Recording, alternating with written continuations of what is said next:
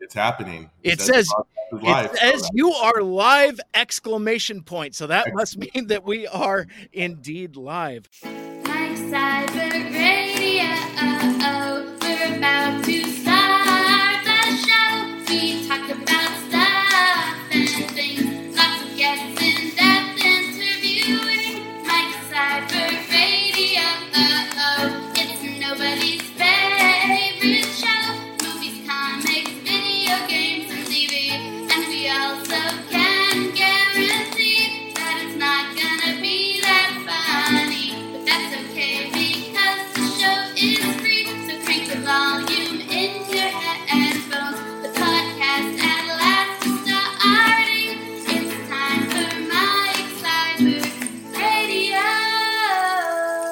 Hey there, folks. Welcome back to Mike Seibert Radio. I am your host. And back on February the 7th, I had the opportunity to chat with longtime Transformers fan James Hooks about a pair of Transformers fan comics he's written.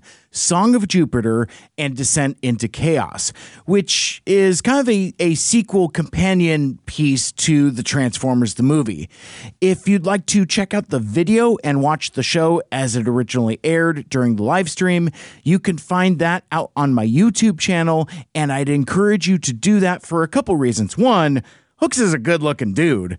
Um, but also, when we talked about the actual comics, I did a fair amount of screen sharing as we discussed the art and the artists who participated in these incredible projects. So, here on the podcast, you're going to hear some references to visual cues like, oh, wow, would you look at that? You know, a lot of like calling out and pointing stuff out and, and things like that.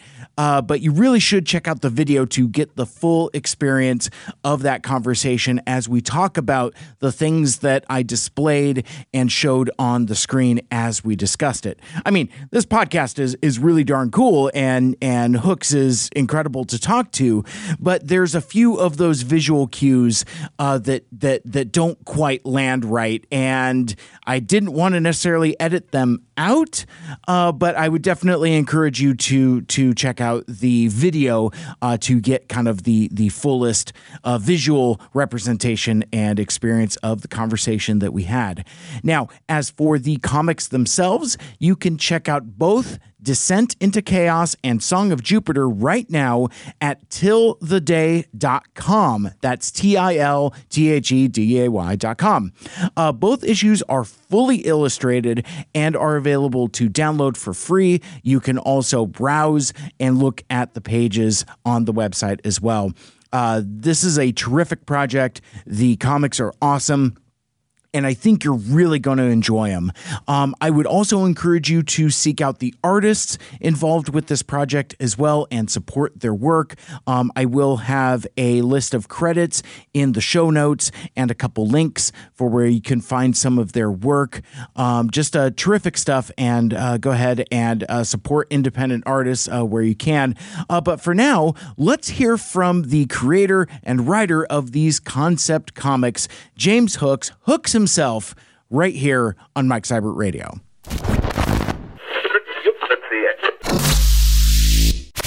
We are talking about a, terrific Transformers fan comics, uh, Song of Jupiter, and Descent into Madness. And joining me right now on the Mike Seibert Radio uh, live stream is none other than James Hooks. Hooks himself. Uh, thank you so much for taking the time to hang out with me. Yeah, thank you for thank you for inviting me. Incidentally, it's Descent into Chaos, but I love Descent into Madness. I kind of wish we ch- changed the title to that because um, things get a bit dim. Dim. I can't yeah. believe I read that wrong. I literally have it right here in front of me. I no, I, it's okay. It's okay.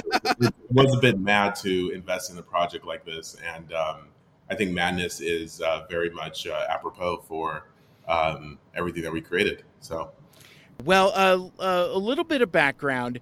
You know, in Transformers fandom, I don't know if you've experienced this because you've been part of the Transformers online fandom since before there was a Transformers online fandom. There's kind of, and and and my buddy, my buddy Anthony Bricali, TFU.info. If incidentally, if you're playing the Mike Seibert Radio drinking game, uh, I've already mentioned Ant, so you can go ahead and uh, um, take a drink. But like he bristles a little bit when I talk about the dichotomy between the old guard of online hmm. fandom and kind of like a new guard. I'm, you know, I've I've been participating in the fandom for maybe five years tops. You know, do, doing podcasts and things like that. But there's a group of folks like like yourself and Ant and several others that goes back to the Usenet days, to where I don't even know what Usenet is. So anytime when Ant talks about it on Transformers University, there, there there's a bit of not just a, a certain amount of abstractness that comes with it, but also a um, a, a depth of history that predates some of us newer Transformers uh, content creators. So I age and like literally by everything, right? Um, yeah, it's interesting because Usenet was the internet before there was the internet. You know, to your point, it's it was all text, and so you know you had a bunch of college kids and high school kids and younger than high school kids like me who just happened to uh, bribe their parents into like letting us use a, a you know separate dial-up line to get onto the internet and talk to strangers. And I promise they weren't like trying to like steal us or kidnap us or anything. It was just all about you know really connecting around these these topics that we were obsessed about, right? And the fact that, you know, and I think it was kind of mad, um, a bit of madness around, you know, 30 years ago, you would call in to this this forum of people that you only knew by name, email address. You didn't have a picture, and you just had to trust them that they were the people on the other side that they said they were, and you're spending hours upon hours in conversation and debate um, at a time when you can, I would say, disagree without being disagreeable, except for the occasional blame more. Uh, and it was, it was, it was great. It was great. There was there was this innocence to it that um, you know even for folks that you know my you know 13 14 year old self did not get along with i honestly wouldn't have got along with my 13 14 year old self either and um, i um, you know, I, I, think about those times as just really special in my life and am uh, grateful to have been a part of it. Let's, before we get into uh, the comics, because there's going to be a lot of material to uh, talk about there. First, I, I want to put on Front Street because I already see my, my buddy Nick is uh, uh, uh, following us on YouTube and commenting. these are independent comics you know yes. not not affiliated with IDW not affiliated with whatever the the uh, still to be announced uh, new license holder which actually you know I, I was I was gonna go through the like you know tell us about yourself and you know the the fandom and stuff like that but as as a a comics creator in in this space how odd is it that the new license holder hasn't been announced yet? I, I've never seen anything like this yeah, um, I mean it's odd, and, and maybe it's not so odd. I think that when Dreamwave lost the license back in what 2004 because they were crooks, yep. um, I think IDW like it was announced like six months later. Um, I don't think there was this huge uh, time difference between Dreamwave doing what it did and then IDW being announced as license holder. The difference was the internet moved a lot slower back then, right? Everything was based on, uh, you know, message boards and news releases, and it wasn't this like hyper, um, you know, like I have to have the information now. And so, um, you know, it hasn't even been two months since uh, IDW has officially no longer been the license holder. And I can see a world where there's certain legal language around like you can't announce the new license holder until a period of time after the original license has expired. That said, uh, I felt like the the comics that honestly took a few years to, to put together kind of landed at the perfect time because it was before uh, IDW announced that they lost a license, and it was actually during uh, the early days of COVID that uh, we first imagined this work. So, um, you know, it's it's it's interesting how the passage of time can um, sort of betray this this sense of um, urgency uh, and and quickness when oftentimes things aren't as quick as we uh, remember them to be. You're absolutely right. I, I think as citizens of the internet in this online space, we've grown impatient. Mm-hmm. I, I, had forgotten that it was it was that long in between uh, Dreamwave and the IDW thing, and and that was something where it came from like a collapse of a of, of a crooked company uh, to to have the the pieces picked up by then a small but no less legitimate uh, mm. company. Now it, it's it's a very different landscape where you know Hasbro has just chosen to find a different licensee. So so Hasbro's in the driver's seat for probably for the first time in a while, which yeah. is which is kind of interesting and and uh, uh, liberating in a in a in a certain way uh, for them. So like uh, you know, I buried the lead a little bit and got got a little too ahead of myself. For every live stream, every podcast is somebody's first podcast. Uh, there are a lot of folks uh, in my audience that are uh, meeting you for the first time. Let's talk about uh, kind of your Transformers fandom a little bit. What were some of kind of your first experiences with Transformers, and why why is it stuck with you now into into late adulthood? Wow. So my first experiences were so I was born in the early '80s, uh, like many of the original Transformers fans, and my first experience was, I think, even before uh, I saw an, an, episode of the cartoon, was my sister, uh, who was my sister is about 11 years older than me. She is a huge comics geek. I mean, she was reading like Claremont X Men and Claremont Excalibur, and and she's a huge Dungeons and Dragons uh, player. And I remember her handing me Transformers number three with Spider Man and and you know with gears in it, and there was something about, from my recollection, again, we're talking about uh, ooh, close to 40 years now, um, memory, where, you know, there was this, this like, I've not seen anything like this before. And you have like these, these robots and robots are cool. And you have Spider-Man and Spider-Man's cool. Um, and then I got, I think I skipped issue four and then I got issue five and then issue six through eight. And then concurrently found out about the cartoon. And sometime around there, I got uh, Shockwave, and then it just became this like obsession, right? Where I just had to have more and more and learn more about these these space robots and learn more about um, and, and enjoy the the adventures that they were going on. And I think the thing that really sold me was being a kid and watching the original Transformers movie. Mm-hmm. Um, primarily because you know other movies and other forms of entertainment did not cover the themes that the original movie did there was death, a lot of death, a lot of violence. Yeah. Um, there was tragedy. There was a clear hero's arc.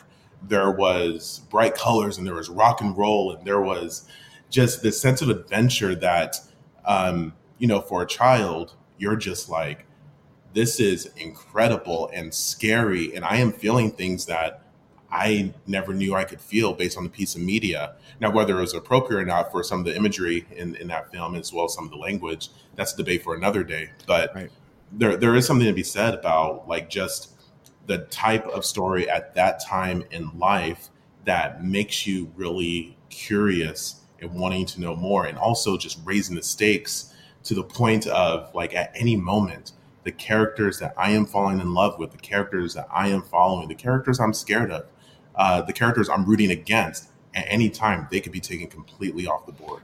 Yeah, and and there's some excitement to that, and um, you know from there, you know, like of course going into the comics, and then you know all the Simon Furman stuff, you know, with the original G1 series, and seeing the arc from the Matrix Quest all the way to the Unicron War, and then suddenly, like speaking of death, suddenly the series ended suddenly at issue 80, and you're like is this it? Like, wait a minute, there's there's no more Transformers, and there's this this lull. Like, while there are still toys being made, I, I think for those of us who were born at a certain age and enjoying Transformers at a certain time, we start creating gaps in between like the different stories that were told on the back of boxes and the commercials that we saw. Mm-hmm. And I think that's sort of where the the beginnings of fan fiction began, right? It, it's what like how did uh, you know, the Autobots get from being on Golden Age, a renewed Golden Age Cybertron, to becoming Power Masters, and where the Pretenders come from, uh, and what were the gaps there, and you know, is there stuff out there? And you're hearing rumors, especially when you're in the early stages of the internet, where getting one picture takes like six hours to download, and you're hearing, oh, there's stuff in Japan and there's this whole other series going on, and I can't watch that. Like, what, yeah. what is this, right?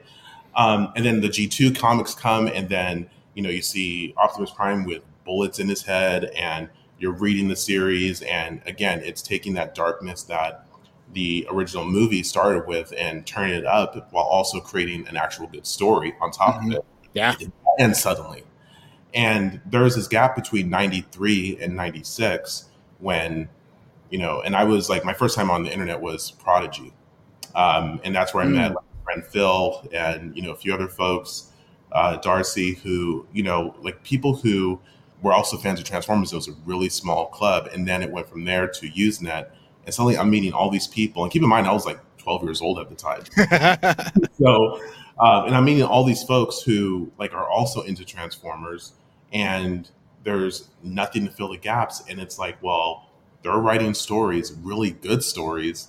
Um, why can't I do the same? And yeah. so I um, remember writing a story called Transformers Wars.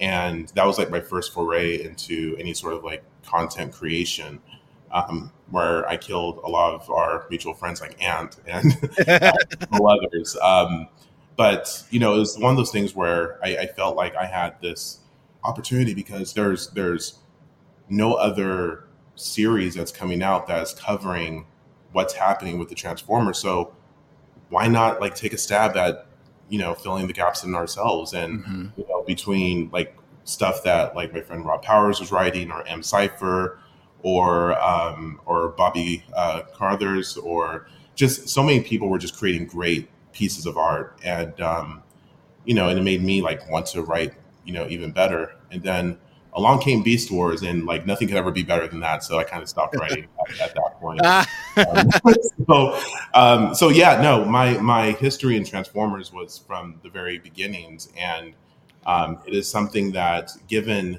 a lot of the the the, the depth and breadth of the genre and the characters and and some of the gaps that you know we were filling as kids that were then um, tapping into our own imaginations to you know really create entire universes of, of wonder and and imagination. And you could tell truly human stories with titans of metal. You know i don't think you could get anything you can't tap into magic like that in any other franchise. Well, and and the, and the cool thing about about Transformers also is that it does have all of these different entry points for different people of different ages and different eras and i love that. It's like you know um, there was a time when i was younger and a little more precious about the things that i loved that i kind of didn't want to share them or have them be reinterpreted. Like i i remember and it is just so ridiculous now uh, reflecting back but like i used to have a real attitude problem about name reuse. Like mm. you know like beast wars Silverbolt. I'm like that's not Silverbolt. Get the hell out of here with that. That's not inferno. Get the hell mm. out of here with that. Dinobot like singular and that's his name. It's just you know I, I i was a dumb teen and i just i didn't understand the uh the necessity for name reuse for like copyright purposes and stuff like that. And and that even that kind of followed me through even to the live action movies which mm. seems ridiculous now even as uh, as late quote unquote as, as 2007 i'm getting bent ass shape about about name reuse. And it's just such a such a dumb thing to get get um, uh, fixated on. But but we all have a thing, though, right? I mean, there's certain things I think that you know we hold true to ourselves, and you know, there was a time I used to get bent out shape about people getting bent out shape about name uses, right? And I, th- I think there's the sense of just letting people enjoy what they like, and if they don't yeah. like it, that's okay. It's okay to like and dislike, you know, certain things. I used to, you know, get upset when people actually enjoyed Energon, you know, the series, not the the, the because.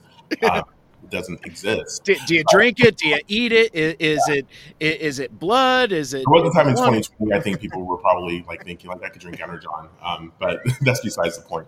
Um, but the, the thing is like you know we all hold things very close and precious to us. Yeah. Certain beliefs, certain truths that I think help inform our, our view of the world or inform how we approach certain pieces of entertainment. And I think it's just about how far you take that fanaticism, uh, where as long as you know that that is your belief and the things that are sort of like the things, the hills you'll die on, but you're not going to kick someone else off a different hill and kill them because they might have a different belief than you. and I think that's fine. I mean, you know, the the franchise has definitely been one of consistent name reuse, and I think I would even argue that since the very beginning, when you had Shockwave, the loyal Megatron servant, and also Shockwave, the the Azurber, right? You had, yeah.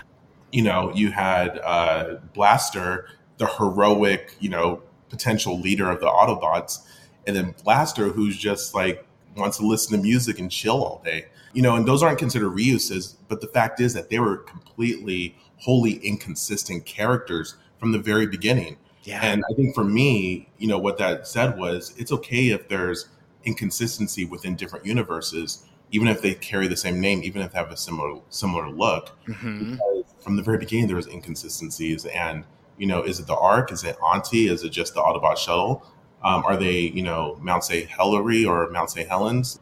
You know, did Optimus Prime die because of a video game in 1986, or did was he killed by battles uh, scars that he inflict he was inflicted on by Megatron in 2005? And at least for me, what that held true was the sense of anything was possible, but as long as there's internal consistency within a certain continuity or universe, we'll roll with it. The thing that's fascinating to me also is the increasing complexities of the stories of the Transformers. Like, you know, we, we covered it already, like with regards to the movie into season three. And the the creators of the shows somehow acknowledged the passage of time. Like, you know, it, it was I mean, we were there, so so the perspective is a little different, but like basically it was a brand that kind of grew up with us. So, you know, maybe the movie was maybe a little intense for folks that were 7, but mm-hmm. but by the time you get to season 3 when you're 8 or 9, you know, you you've grown with you know the you're ready for the characters from 1984 to grow and develop and go through life. There's there's a shocking amount of depth and mm. life lessons in in those first couple years that I don't know if you necessarily see now in contemporary Transformers. Like I, uh, I, I recently did a a huge live stream panel discussion about Transformers Earthspark. And mm. and and it's a terrific show and it's mm. a great entry point and and it's perfect to enjoy your family just like you know once they put that in the ad copy you know stream with your family i'm like thumbs up you, you nailed it but yeah. there's also like amount of foundation that i think depending upon how long the show goes that there is opportunity to build on that foundation and to grow with the audience mm. in a way that i might not have seen for uh, for a while. It's uh, it, it's it's just it's fascinating how how a brand can kind of grow with you. I I resonate with the lessons and themes and characters and situations in Transformers the movie even more so as an adult than I did as a kid. Yeah, yeah. I, I, think you you start to recognize uh, a bit of the adult you in that show or in that movie in a way that you know when you're a kid it's like you're bright-eyed and you're scared and you're excited but then you're like hey like oh shit i'm, I'm getting wrinkles like Kup did so now uh, you know i'm i'm, I'm yeah yeah. and i am telling stories to the youngins and i don't have kids myself but i find myself uh, you know in the work that i do oftentimes starting with stories like when i was you know certain age or when i was this this is what happened and it's like you know Kup I, I, I get you i get you i understand you yeah. Um, and, you know, Hot Rod, Turbo Revan Young Punk, um, he is definitely somebody who uh, you resonate a little bit less with. Like you see his hero's arc and you see his journey.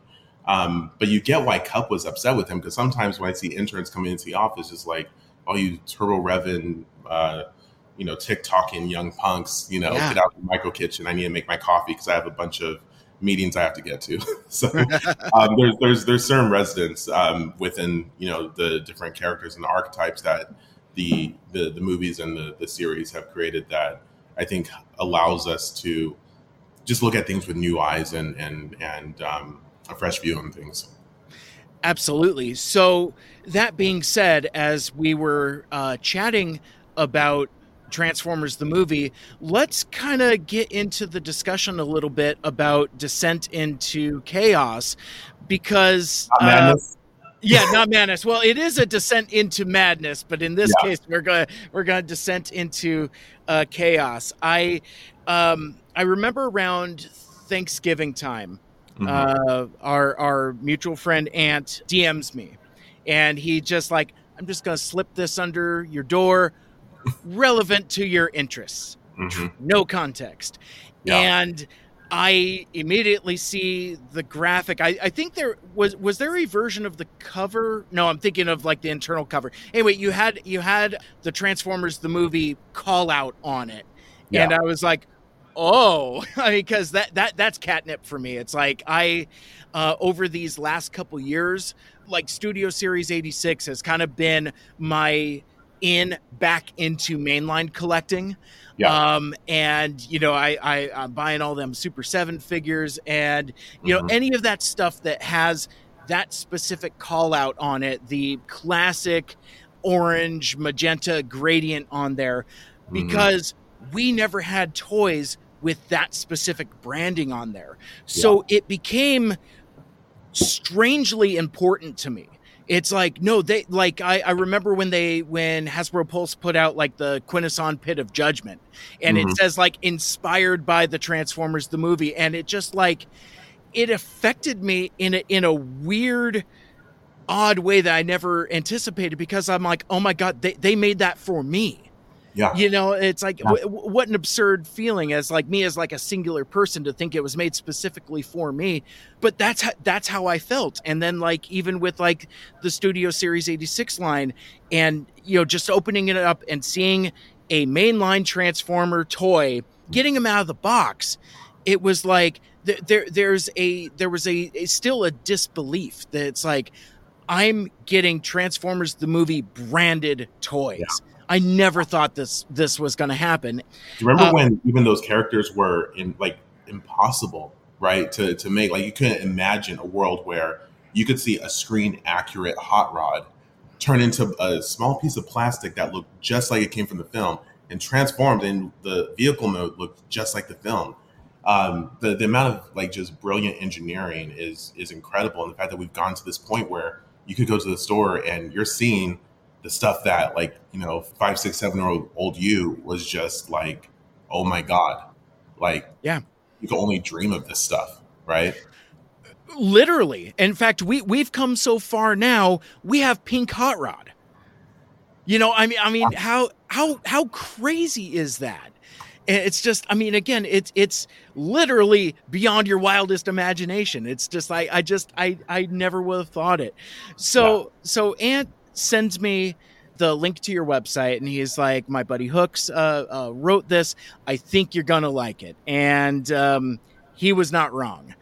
Now full disclosure there there there are folks in in the fandom and sometimes like of ant's era folks i've wanted to reach out to and you're certainly on that list. Like I, I i love what you put out on on twitter and and you're a guy that i've i've always wanted a reason to reach out to because like a lot of the ways that I do my interviews in these types of shows, it's like I, I need like a thing to talk about. Yeah. You know, you know what I mean. It's like it, it's it, it, comes from my my my college radio background, where it's like you know my content was like interviews for promotion. Oh, you have a new tour? Great, come on my show. You got a new EP coming out? Great, come on my show. So yeah. it's always I need like that that little nugget of uh, of content because folks will ask me, well, hey, why don't you talk to this person? Why don't you talk to that person? I'll get there. I'll get there.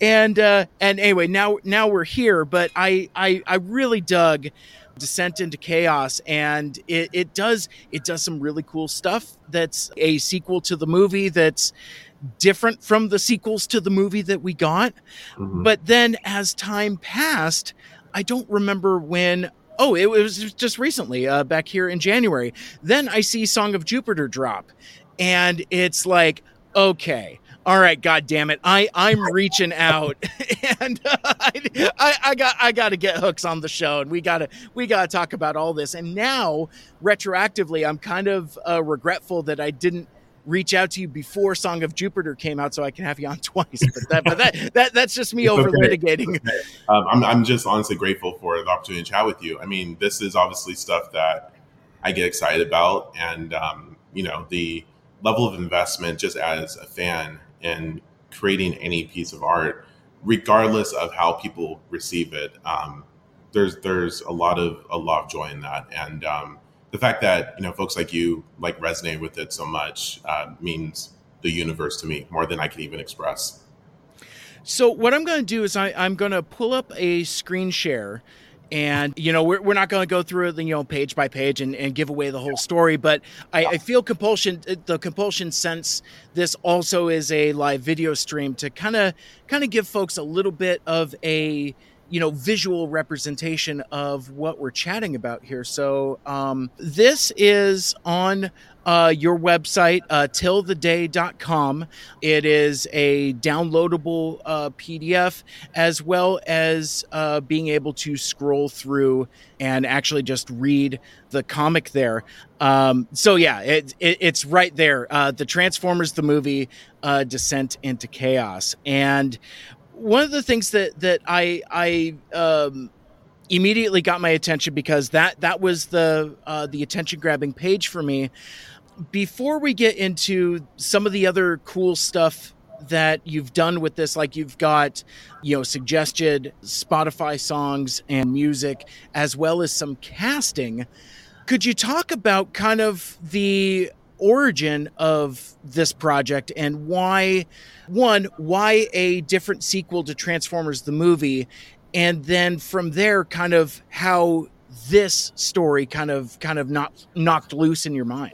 Yeah, so there was just something in me for a number of years that wanted to create uh, I would call it pure unadulterated fan fiction, right? Where it's just like what if there was this unlimited budget of like creating the perfect companion to the original movie. Mm-hmm. And I wanted to create something that had the chaotic energy of the 1986 film, right? And yeah, yeah. You know, felt like okay, like because if you can't do like a, a, side story or a companion to the movie without trying to recreate some of those visceral feelings when you first watched it, right? The the like, oh, I, I see my heroes. Oh, my heroes were killed. Who's this villain? And it's like the stakes are super high. Um, but I also wanted to, you know, just as a fan, fill in the blanks of what happened to certain characters and, and certain set pieces from the series, right? So when I think about the Ark, right, even though it wasn't called the Ark, uh, the Autobot base, you know, why was there so much attention on Autobot City in the film? Why was the Ark heavily fortified in season three when Trypticon attacked it? Mm-hmm. You know, and I felt like there was a story there. There was something there. But then the other thing that uh, really drew my attention was, you know, season one was all about like the creation and the utilization of the space bridge. It was something that I think the the show like was so focused on, and then it was just taken away from us. Yeah. And there's, you know, not to give too much of the story away, but there was this sense of like, was the space bridge important enough for it to be a target? Because I think that would have been, um, you know, given that the Decepticons had to hijack the Autobot shuttle to get to Earth, when before they had a clear connective piece between Earth and Cybertron. So why did they have to hijack uh, and uh, you know assassinate a crew of Autobots when they could have just gone there in the first place? Um, and then there were a lot of characters I felt that, you know, weren't given the attention or love or the investment or even the closure that they deserved. Like I think about Elita One. Yeah. Uh, season two, it's like she is Optimus Prime's sister slash partner. Um, why wasn't she given more of a spotlight? Hell, why wasn't she treated as um, the next leader of the Autobots? What if we gave her a spotlight as the leader of this crew of Autobots? Um, I think about Skyfire, who was a you know reformed Decepticon, uh, and in a movie that um, is all about like these high stakes. Why was this character who was the bridge between these two deeply hated factions, like why did he disappear? Um, obviously, Snarl.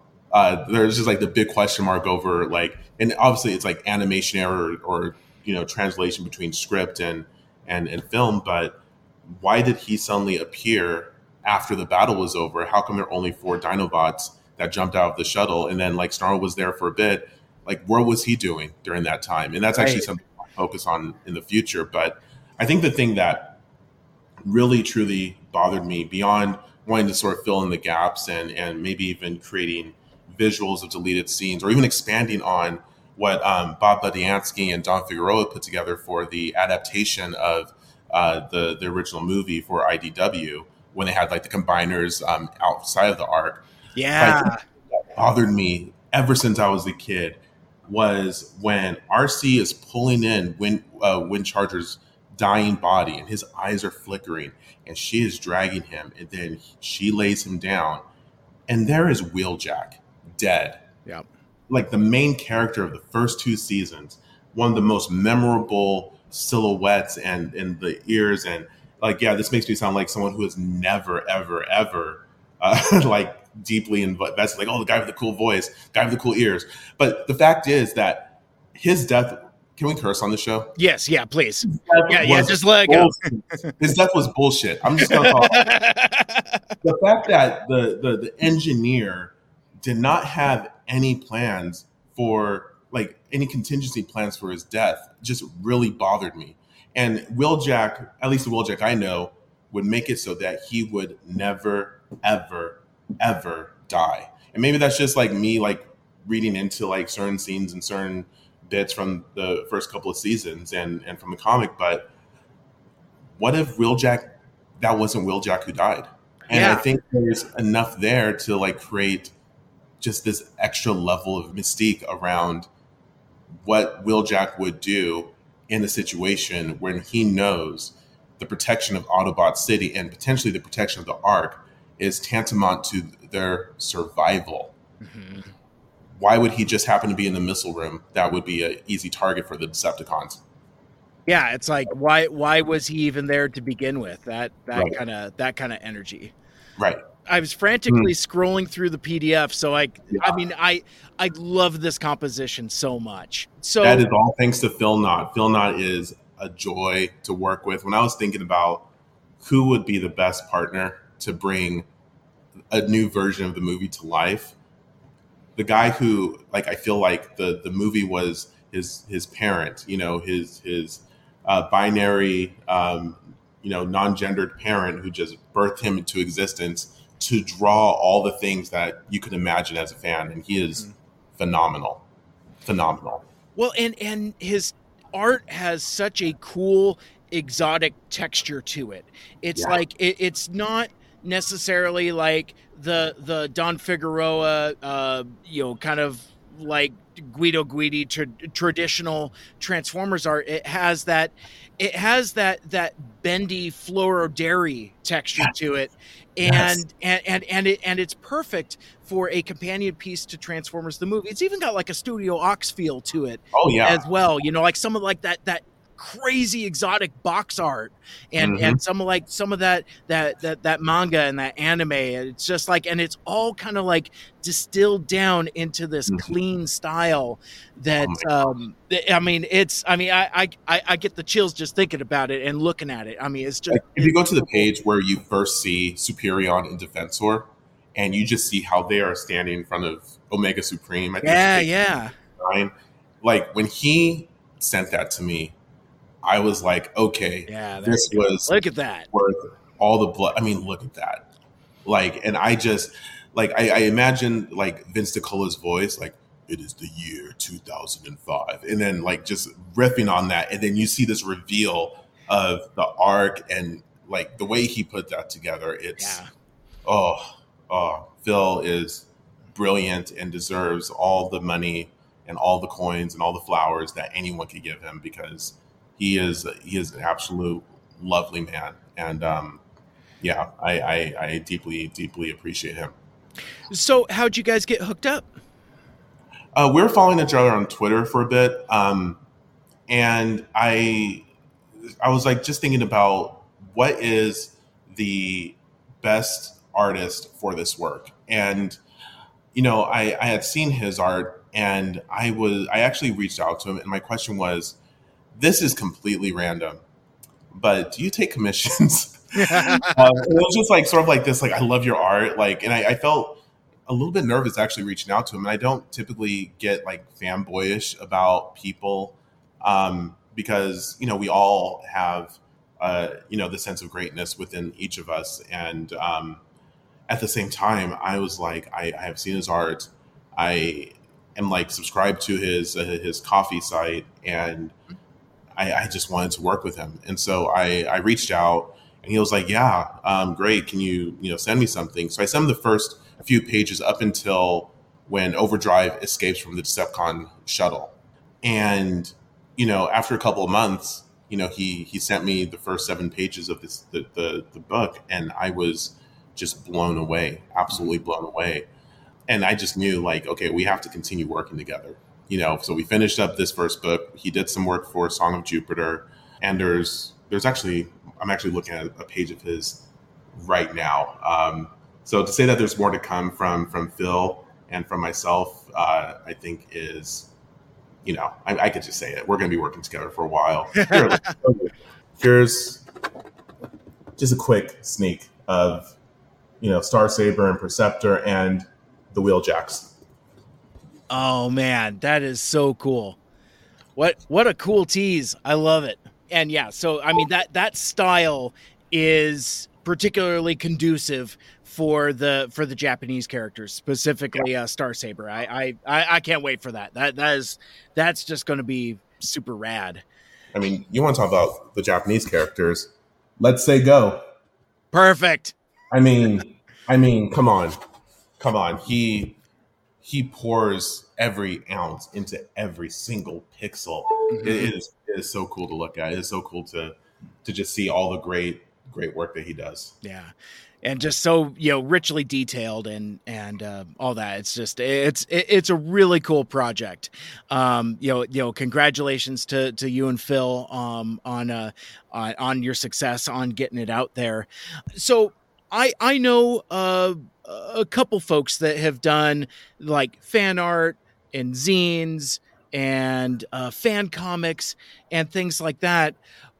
What was your motivation for presenting it this way, like as like on a on a website that you can download a PDF and and be able to to look at the uh, at the fully illustrated art? How how did that aspect of it come to be? You know, I've had the the fortune to like not have to do this for a living. And I feel like if I was going to create something that is number one, fully unsanctioned by Hasbro and Takara, and you know, um, and number two is a work um, just of love for the franchise. I wanted to make it available to as many people as possible without having to pay a dime for it. To me, it was just my expression of not just love for the franchise, but for my love of all the friends that have become like family to me. And um, and for folks who you know might want just something a little different than they were getting from you know IDW at the time, and then of course you know they lost the license, but it, it was work that I was just wanting to put out into the world, and just you know if one person read it and liked it, then I feel like I did my job. Well, well, cool. Mission accomplished. I liked it quite a bit. My one person. Thank you. I appreciate that. I appreciate yeah. that. You know, I, I'm a big believer that you know. So I just want to make it clear for if there's any questions, the every single artist was uh, was paid. So I paid mm-hmm. every single person, both with this project and with uh, Song of Jupiter. Um, and I basically have acted as a sort of semi publisher um, mm-hmm. uh, of fan art. Um, and but I also wanted so I wanted to make sure the artist um, and the creators were taken care of, but I also wanted to make sure that for fans who wanted to enjoy the work of these artists, number one that they were fully credited and, and paid for and taken care of, but mm-hmm. number two that they had access to it and that you know I wasn't going to receive a single dime from it because it's just it, it, I, I didn't do this for any sort of recognition. I even thought about for a moment, like not even including my name on this yeah, work. Sure, sure. And just saying like, let's just give like all the love to the artist. And that's why I also made sure that for like anytime I talk about this project, it's it's we, it's not me. Yeah. It's truly we. And wanting to highlight every single person from, you know, the cover artist to the, you know, Paulo and and Phil um, as the main story artist to Leandro and Carlos uh, Trigo as uh, backup artist, and then all the colorists and and the the um, Victor who did the logo, and mm-hmm. even the guy I worked with for like a short time to do the lettering, and then he dropped out, Tim. Um, and I don't mind him because he was probably like, I'm not spending my time doing this fan work. I have bigger stuff to yeah yeah. To yeah. So I ended up doing the lettering myself, but I'm like also like, hey Tim, like you started the lettering work and you inspired me to like continue on this lettering journey for myself. So there's this uh, tiny desk video with Usher where he says like life is a collaborative effort, and I, I truly believe that. And same with this work, it's truly collaborative, and I don't think anyone would have even given it any attention had I not allowed the artist to um, to bring it to life and to believe in my vision for this work you know that that's one of my favorite things to do on this podcast is is spotlight independent artists and put something on a on a platform that you know it might not have gotten the recognition otherwise. So so i'm hoping that through this video and through finding the books and again you can you can check out both of the comics at uh, at the website tiltheday.com. You can get Descent into uh, Chaos as well as uh, Song of Jupiter there for uh, for the freeze. But yeah, I, you know, find find these artists, follow them, uh, commi- commission them. You know, yes.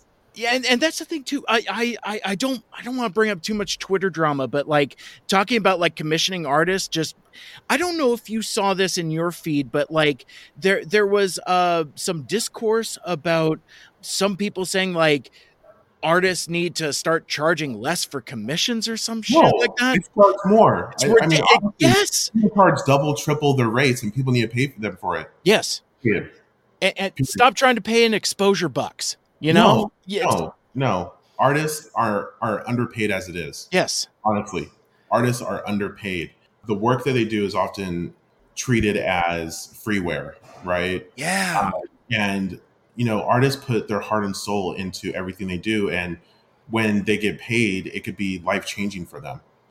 And the, this notion that, and I did not see this drama. Um, I mean, Twitter is full of drama as it is, so whatever uh, especially since you know who took over. Um, and by the way, just for like I used to work at Twitter years ago, mm. and I, I am um, deeply disappointed in what's happened to that that side in that company. But that's another story for another day. Mm-hmm. Um, but just this this notion that artists should be paid less um, is is is just like Wheeljack stuff was bullshit. I think that is bullshit, and people need to shut up about. Paying them less because they deserve far more than they receive. Absolutely. They are the the modern storytellers that yeah. that entertain us, and you know, even like when I look at companies and studios like the Mouse and other folks who are underpaying, you know, their creators, it's it's it's heartbreaking. Yeah. It's heartbreaking. It's deeply disappointing when the creative arts become a commodity. Yeah. And and, and a undervalued commodity at that. Yeah. So yeah, so so commission independent artists, commission fan artists, buy their stuff. Uh, but but at the very least, give them credit for them. Yeah, I was gonna say it's like you know, uh, uh, social shares don't cost nothing, right? You know, uh, you know, uh, followings and and support and things like that. That that's nothing. Um, so, uh, so I, I really want to get into uh, Song of Jupiter because it, it, it, it is such a, a different project than mm-hmm. uh, Descent into Chaos is.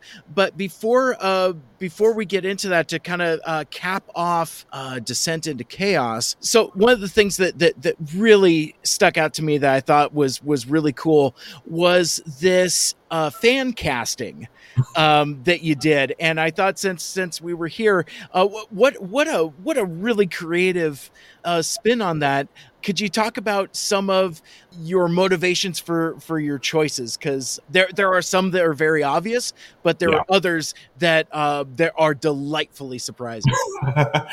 well, let me just start off with sort of like my thinking around this project.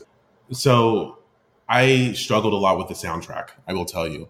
Um, and part of it was I did not want to just recreate the um, the soundtrack from the original movie, and it was like if this was truly a companion um, film uh, and done with the spirit of this is going to like you know transform your universe. Um, you know, as a kid, it's like what was the like the popular uh, music of the time, and then I had like seven, eight different songs for you know these first thirty seven pages or whatever and I realized like it just didn't flow well. And so I'm like, okay, let's let's tie back into Stan Stan Bush. Um, let's add like you know a different song, but let's also like tie something into the the film. And you know, I, I was thinking, okay, you you see Overdrive in the shuttle, and he's taking off from the Decepticons, and then you just like hear similar to when Lithone was destroyed. Mm-hmm. Then you just hear the original Transformers theme like do do do do do do do, and I'm just like, okay, this is great but I feel like you can't have the intro of the Transformers movie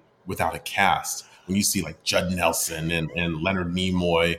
And so I was just thinking, like, who were the voice artists and, and the actors um, of the time who would be just really cool to, to, to, to see on screen? And sort of what was uh, like the permission that I would give myself to also like just be innovative, like, and different with the cast, right? So, um, you know, I had like Skyfire's, you know, original actor, and. I had one of the Elita One's, uh, you know, actors, and um, but then I was thinking, okay, so there's some stunt celebrity casting in the original movie, yes. right? So okay, like who was big at the time? Judd Nelson was obviously a huge get. Eric Idle was a huge get. Leonard Nimoy was a huge get. In 1986, Eddie Murphy would have been a huge get. And so why not have him be Whirl? You know, Whirl like, and I, I didn't give Whirl Eddie Murphy's voice when I wrote it, but when I reread the comic thinking Eddie Murphy's voice, I was like, okay, this is the guy, right? When I think about like Molly Ringwald, um, and I, I, changed Bumper's uh, gender simply because there were simply not enough women Transformers, right? It, and I, I hated that, you know, they were treated as sort of like this other thing. And there are yeah. other from the very beginning, like like Shockwave. Yep. Female Autobot. Like no, like no. It's like, and that's where GoBots actually got things right because. Yeah. From the very beginning, you know, there's Crasher. Yeah, Crasher's right there. You know, part of like the command structure, and, and yeah. yeah, yeah. So you know, I was like, Bumper hasn't ever was never in the series, so let's just change uh, their gender. Yeah, and um, Molly Ringwald would be a great you know, add. And I was thinking, you know, Molly Ringwald as sort of like the the opposite of Judd Nelson, because you know there is a Descent into Chaos two and three that may or may not see the light of day. You know, if um, you know there's a new publisher, I don't want to compete with you know big publisher with you know myself. So we'll see what happens, but. Um, there is an arc that I have for Bumper that's sort of hinted by the cover Mm-hmm. Um, and I think that you can sort of tell, like, you know, she will go on her own hero's journey um, throughout the series. Uh, does that mean Elita One's going to die? I'm not saying that. What I am saying is Bumper is holding the sword on the very cover of Descent into Chaos number one, and it happens to look a lot like the sword that Rodimus Prime came with with his toy a couple years ago. Um, that was also in Regeneration One um, by IDW. Um, so you know, draw your own conclusions. It happens to be glowing, you know, and there is a reason that Straxus uh, attacked the Ark, and it may be for the space bridge, it might be for something else. So I'll just leave that, you know, as sort of like a tease for what I have planned. I love it. That's awesome. So yeah, you know, and and uh, uh, Grace Jones as Slipstream. Oh. It's like I mean, oh, brilliant, and, yeah. and, and, of course, uh, very appropriate for the era. Yeah, absolutely. Now, uh, Slipstream, I have huge plans for both in this and Song of Jupiter. Uh-huh. There may be some connective tissue between the two. Should I be able to complete both stories by art? You know, like the stories are written, but you know, if I was able to complete them um, in terms of the art being produced, but in my mind, you know, we often see like the big villains like your your Megatron, Galvatron, the Shockwave, Starscreams, Straxus, and I feel like Slipstream is a character that could become the next big Transformers uh, antagonist. Um, someone who definitely has uh, a hunger for power and is willing to take whatever risk on herself in order to achieve that power because she believes truly that she is a much smarter, much better leader than, you know, better than Straxus, better than Megatron, certainly, yeah. uh, better than Tarn. Right. Uh, yeah. Yeah.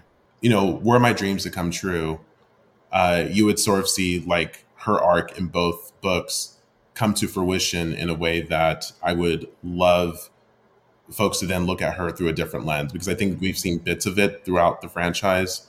Um, but to actually invest in creating a, a, Grace Jones voice villain of the ages has long been a dream of mine. So that, that that would that would just be amazing. God, I just I I can't I can't stop looking at Phil's uh, art here. Wow. It, it is yeah. it is just um, uh, so incredible. Um, so you cast Keith David as uh, as Straxus, which is which is yeah. perfect. How um, unrelated? How uh, how do you feel about the uh, casting of Keith David as uh, Grimlock in Earthspark coming up? I am so looking forward to it. Um, in my friend's uh, Discord channel, I was like, we need more David in our lives, and just the the idea of that voice in Grimlock, mm. why didn't he voice Grimlock 10 years ago? Right. right. I mean, it is a perfect match. And I would even argue, why isn't, you know, Grimlock for the live action series, had he been given a personality? Well, Keith David yeah. should have been the voice of Grimlock there. I mean, it's it's a perfect match made in heaven, and you know all love for for uh, Gregg Berger, but um, of course. there there's there's this gravitas, this this you know I can like I, I wish I could do Keith Page. This level of like you know me Grimlock and crush you if I wanted to, but I choose not to because I am voiced by Keith David. You know I don't know. Um, there there's something in that that um, it's just brilliant brilliant casting. Absolutely. I- 100% agree. And I think also, in addition to the gravitas, there, there's also a fun to it. You know, mm-hmm. it's like there, there's there's any number of roles where Keith David is just delightfully unhinged, mm-hmm. and and mm-hmm. you need a little bit of uh, a uh, uh, little left of sanity for yeah. uh, for Grimlock there. Absolutely. Um, so yeah, I, I I'm just I'm really excited for that casting. I think that's that's going to be great. I mean, yeah. again, Earthspark is just hitting it out of the park. I mean, it, it, it, I did not expect it to resonate with me as deeply as it has, but it's like there's a lot of meat on this bone for this children's show. You know, a lot of people say like Transformers Prime is a spiritual successor to Beast Wars. I would actually argue that Earthspark is. Mm-hmm. Um, just the the the time that's taking to build the characters, the the level of care, the the mythos that has been untold, um, that will eventually reveal itself. Uh, there is so much depth in there, and mm-hmm. I cannot wait to to like watch more. Um, yeah, it, it, it is the show where I, a kid, I it would be my Beast Wars. Yeah, and, and, much like with Beast Wars and much like with G1, I think Earthspark has the opportunity to age with its audience. Yeah. And and what a cool journey to be on. Oh my gosh, yes. That's... Yeah. And just you know the the relative risk that they're taking, you know, when I think about myself as a kid and when I looked at the human characters, none of them looked like me. Yeah. Right.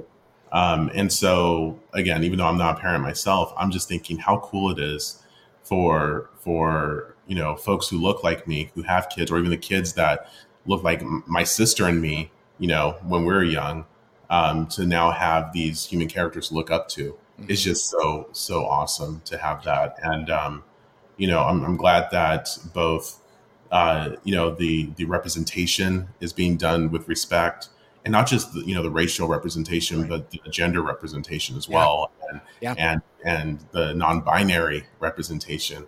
It, it's you know for for a series like Transformers, where characters can be anything they wish to be, whether they like scan a form or they're reborn into something. You know, the notion that you know gender uh, you know, is, is, such a debate, and it really shouldn't be. Not with these characters. I mean, yeah. you'll notice in Song of Jupiter, um, it, it's it's something that I, I didn't want to call out too heavily because um, I just felt like you know, for he, his, and she, her, uh, it's those aren't called out heavily. So for Arcee, you'll notice that their their pronouns are they, them, mm-hmm. and the Decepticons respect them enough to use uh, yeah. they pronouns for Arcee.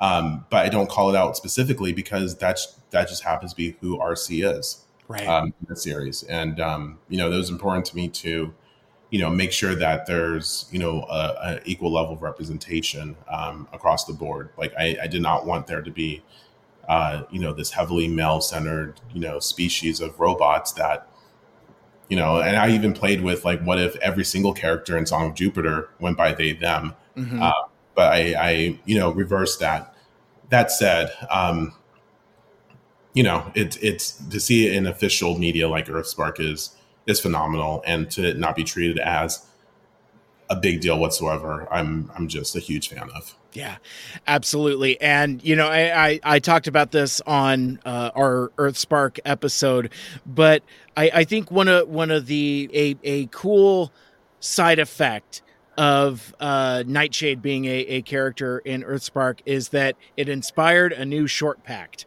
You know, mm-hmm. it, it, was it was cool to see Walkie kind of like return to that. Yes. And and just I mean, what what a perfect thing at a, at a perfect time you know, um, Walkie doesn't talk about this much, but you know, we used to play in the sandbox together as kids. Uh, that's a story for another day. Okay, gotcha. Well, well. That being said, so since since we had kind of laid a lot of the track for it already, let's kind of get into uh, a Song of Jupiter because, a, as we talked about before, it's a different feel than Descent into Chaos. Um, it's an anthology. There's there's short stories. There's a bunch more artists. Um, so kind of kind of the the uh, pardon the redundancy, but let's kind of go through kind of some of the same process. How did how did this project come together, especially kind of coming off of the heels of uh, Descent into Chaos?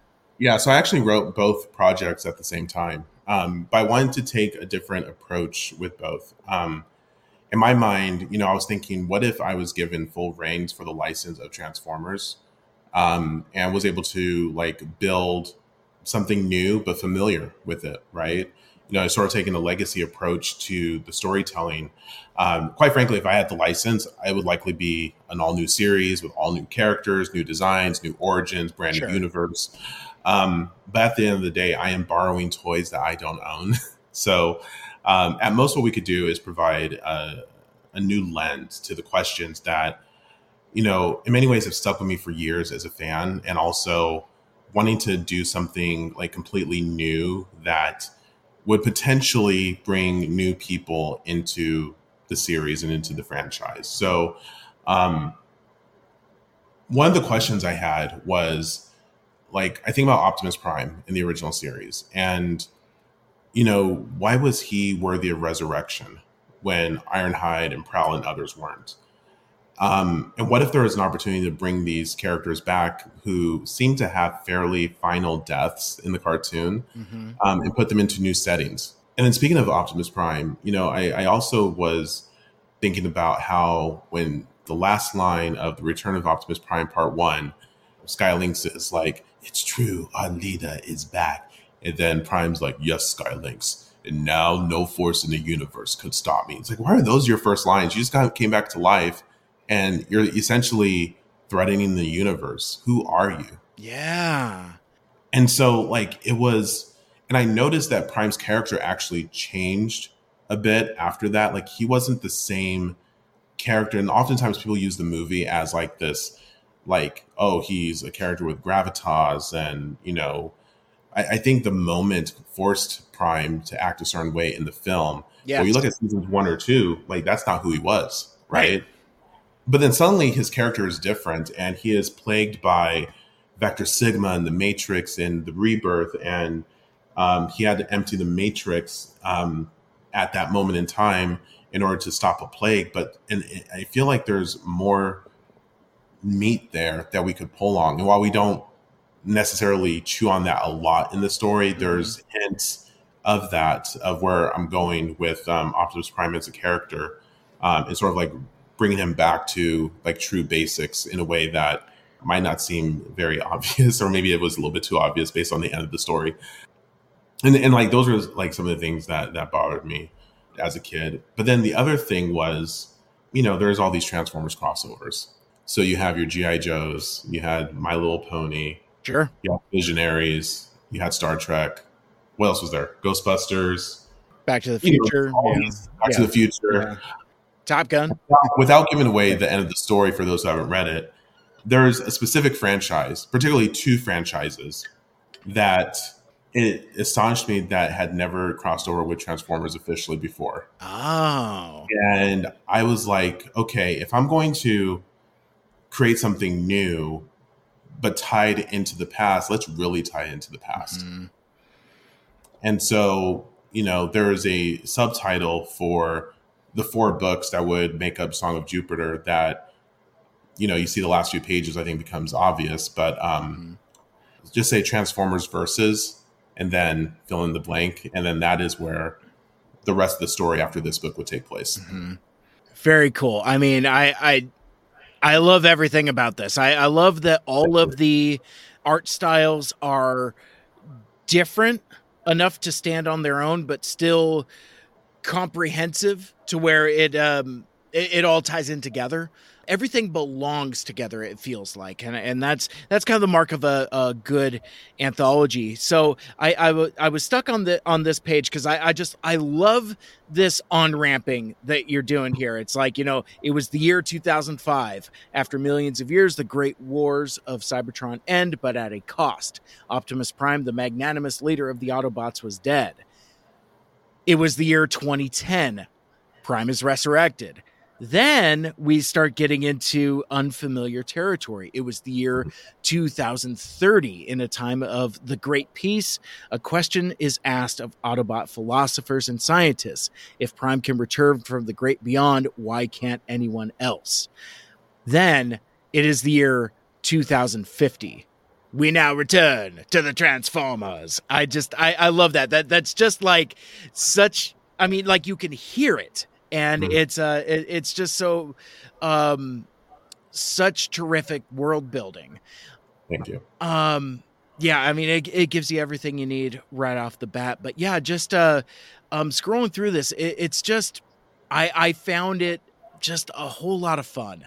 So let me go i'm gonna scroll down a little bit uh further here. I don't want to go too far because there there there's a spot towards the end that mm. um that I don't want to necessarily spoil for folks here, but it was one of those things where it's uh certain characters from other universes come in and mm-hmm. then there's a there's a a a bit of peril and a surprising return in an unexpected way and i was i was just i was just gobbling it all up i just i i, I was really into um, uh, again the the story and what you guys were doing here. Thank you. Uh, very similar to when we were talking about your collaboration and partnership with Phil. Talk about some of the uh, artists and collaborators that you worked on on uh, Song of Jupiter, because like it is it is a lengthy list and and a lot a lot of really cool folks. So I'm just going to leave it on the credits page here. Um, that yeah. that way folks uh, can see and and I'll uh, I'll try as best as I can to have some of this stuff in the show notes as well. Um, yeah. you know, so folks can follow all of these folks out on and out on socials and check out their stuff because it, it's just it, it's terrific work. I can't I can't emphasize that enough. Thank you. Well, let, us start with Paulo. Paulo is the main artist of the story. He is the the foundation. He is my my collaborator. We're talking about doing something creator owned uh, next together, which you know it's going to be a long project, but I'm hoping we're able to do something really special with that. But um, Paulo is, you know, he's a trained artist. He's from Brazil, um, and I actually went on the subreddit comic book collabs mm. uh, to to find him, and I was like, okay, if I'm going to do something new but familiar with this this franchise, I would want to work with an artist who is like a classic comic book artist, but who has not done Transformers before. And we started off, we actually started off with one page and then it turned to 10 pages because I didn't know how big this could be, right? Mm-hmm. Like I had huge dreams and ideas. And when I got the first page from him, and I should show you his pencils, but when I got his pencils and then his inks, and I saw that first page, Optimus Prime, you know, hands on his hips, looking out at New Cybertron, and then the progression of, you know, the history of what's happening in the universe, um, I was like, oh my God. I got his first page because I have the date here, May 15, 2020. Oh, wow. That far back. That far back. And so I saw this and I'm like, this is better than I could have imagined. Oh, that's yeah. so clean, dude. So tight. So tight. And he had never done Transformers before. And the fact that he had never done Transformers, but he spent time studying the characters, the franchise, and he has a clean eye for storytelling. It was incredible. And then the next pages came in, and you know, I'm looking at like this page with you know Jazz and Galaxy Shuttle and Hot Rod and Arcee just going at it with with uh, the enemy. Yeah, right? yeah. And it's like okay, like you can you can do so much. And so it was at that point I'm like, we're gonna take this all the way yeah. together. Yeah. Just tell the story. You know, he was just somebody that I admire as an artist, as a creator, um, and he gave feedback because, like, I am not a professional comic book writer, you know, so he would say, like, what if we just put like this panel on this next page, or uh, what if we expanded this into a double page spread? And you know, he was someone who, like, he said he learned a lot from me, but quite frankly, I learned a ton from him about comic book storytelling mm-hmm. that makes me want to do it more and more and more. And um, I, um, I, I really appreciate him as a collaborator. So um, and the fact that he did what like 80, 81 pages, 85 pages, including double page spreads uh, for this, you know, this fan project, you know, is just incredible. I, I could do nothing but thank Paulo for his collaboration on all of this. And then, like, if we're talking about like just the main story to start sure. with, yeah, yeah, first, right? Like Giuliano did the first twenty pages, and I have never seen anyone like bring such an animated feel to art. Like, it was like incredible. Like Giuliano is. I, Paulo actually recommended Giuliano to me because I was like, I don't know any artist, any colorist. Uh, mm-hmm. Uh, who have you worked with? Who who do you like? And he was like, like Giuliano, and like you go go back up to um with the when the Autobots enter the satellite. Like, look at that. Like, look yeah. how everything just pops, and it has this like animated movie feel to it, and um, like he like I see this, I could just stare at this all day. Yeah, and, like I could hear the action, the posing, the composition, the heat of the battle. Literally, I mean, it yeah, is yeah, so great. It is so great, and then you know, we scroll down to um, go to the Grimlock page. Sure. Come on. Oh. Come on. Paulo and Jewel. Like I had this vision in my head, and they made my vision, my dreams turn into like just garbage because they're, they're what they put together trumps anything I could have imagined. I mean, mm-hmm. look at that. Look at that. It's it's beautiful. Well, and the thing that I like about this project as well and and their sensibilities is that they're they're taking liberties with the character designs. Yeah. You know, it's it's not quite any particular toy, but it's kind of like mm-hmm. all the toys. It's not yeah. exactly the comic model. It's it's delightfully on off model is is what I'm trying to say, but still oh, absolutely. very evocative. Like, yeah, you know, I told them go go nuts yeah. I, I'm not married to any specific model. Whatever it is that you are drawing your own attention to, whatever it is that you are energized by, please lean into that. And um, there's something about giving artists the freedom to to create with um, what they know they're strong at. I, I'm, I'm a fan of doing that, and yeah. it creates its own like design language within the book, right?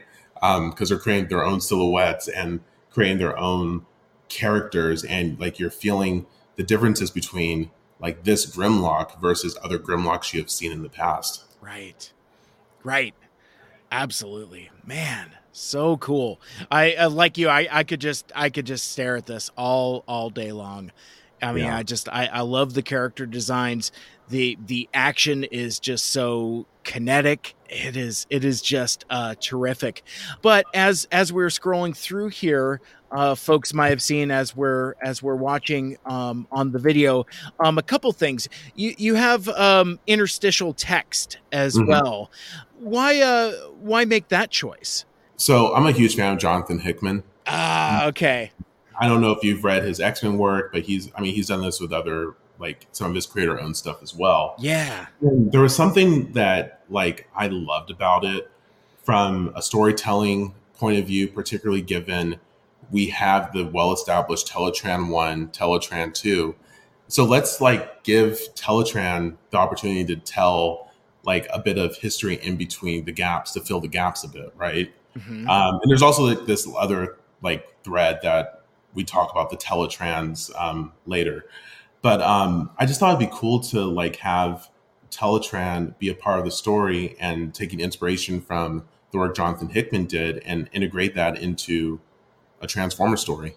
Yeah, it's it, it's very cool, and and it's something that that makes it stand out. So you've also uh, commissioned a number of different covers yep. for this project as well. Do we want to talk about uh, some of the uh, awesome cover artists that uh, oh that you worked yes. with on this?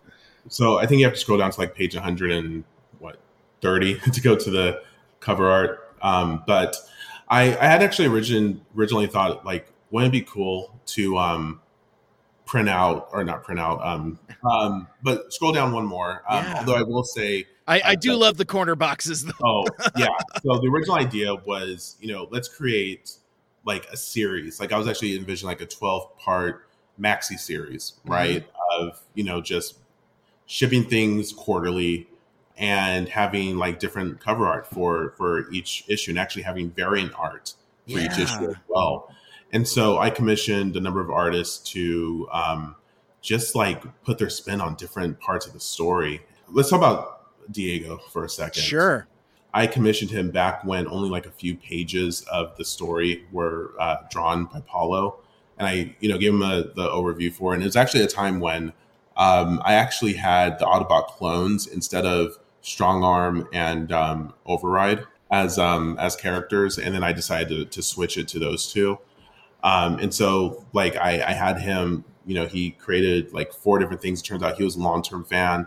Um, I guess we interacted weirdly enough back in the Usenet days. Oh, get um, out of here! like, are, is this the same? Like, are you like Subsector Hooks? And Subsector Hooks, by the way, was something that Megatron said in season two of Beast Wars uh, as a reference to me. Yep. Um, which is weird to say out loud. By the way, I don't think I've ever said that out loud in my life. It's been sort of like you type it. But so, um, and he brought that up. And if you look in the like bottom left corner, you'll see 2020 with his signature. So the fact that you know three oh, years yeah we um, produce this is great. But he was he is somebody who is an absolute like hardcore fan from the old days. And when he put this together, he said he was like watching the movie and listening to the soundtrack. And I see this, I'm just like, this is a perfect piece of Transformers art. This is like, like this is the beginnings of a whole universe when you see this. And it makes me just like want to know what adventures these characters are going to go on for whatever period of time we get to experience it with them. You know, Diego was was phenomenal, um, and I wish we could um, work more together. But he's he's doing an awesome self published comic. Um, I, I, highly recommend uh, everyone check it out. It's great, and uh, yeah, I, I, know you'll link to it in in, in the video. So absolutely, yeah. So there's him, and then um, you know, Kart Studio they put together this freaking awesome image of Optimus Prime. I wanted something where you know he is standing like a statue with like two different weapons that he is known for in different universes yeah and i saw this come and i just i um like I, I, felt like I was looking at a visual image of the the real Optimus Prime coming. Yeah, out. yeah. It's, it's it's it's tremendous and it's scary and it's it's it's. I don't use epic a lot, but I feel like it's an epic image of of the kind of story we are going to tell about mm-hmm. Optimus in all his different forms. Yeah, it, it is. I mean, like especially since he has the uh, uh, the Age of Extinction sword and mm-hmm. all that. So yeah, it's it's very much like like some of the other pieces we saw. It's kind of like a, a amalgam of mm. all these kind of like different evergreen Optimuses kind of put together. Yeah, it's it's really cool. I mean, again, it invokes the silhouette, but it's not tied to one particular version. So yeah, so you could just go nuts. It's great. And by the way, on the Age of Extinction piece, um, I chose that sword for a reason. Uh-huh. And as you go through the ser- the the story, you'll notice like he has two of the swords, and then Magnus has one of the swords eventually, mm-hmm. and you know where what happens with Optimus, right? And I wanted to sort of, and there was a part of me when I was writing this that was thinking about the journey that Age of Extinction and eventually, you know, The Last Knight Optimus went on. And by the way, I hate those movies, but sure, there's something to be said about seeing a hero fall from grace and not noticing his own fall. Yeah. And is there something behind that? And I think it comes down to like, is that character out of character? And if it's uh, that person's out of character, why is that? And also, if we're really trying to go back to basics for a certain archetype of Optimus Prime, mm-hmm. um, how might we facilitate that change while also answering the question of what makes this Optimus special compared to other characters who befell the same fate as he did. Yeah, absolutely. Well, and and you know the the thing with villains too is they're they're the heroes of their own story. Yep. So yeah, it's it, it it's interesting ground to to cover. I I agree with you about the movies, and it, it's it, it is interesting though, and, and we talked about this uh, a little bit before we went live here. Yeah. But when I was so salty about like you know name reuse and things like that, I, yeah. I was I was also pretty you know salty about all of the different liberties being being taken with the movies. But like as I've interacted with more folks in this fandom, and I think what really crystallized it was I've now known fans that had similar experiences with Transformers 2007 that I did in 1986 with Transformers the movie. Yeah. And and hearing somebody talk about that sense of awe and wonder mm-hmm. snapped me right out of it forever. I was just like, "Oh, I understand now in a way that I didn't before."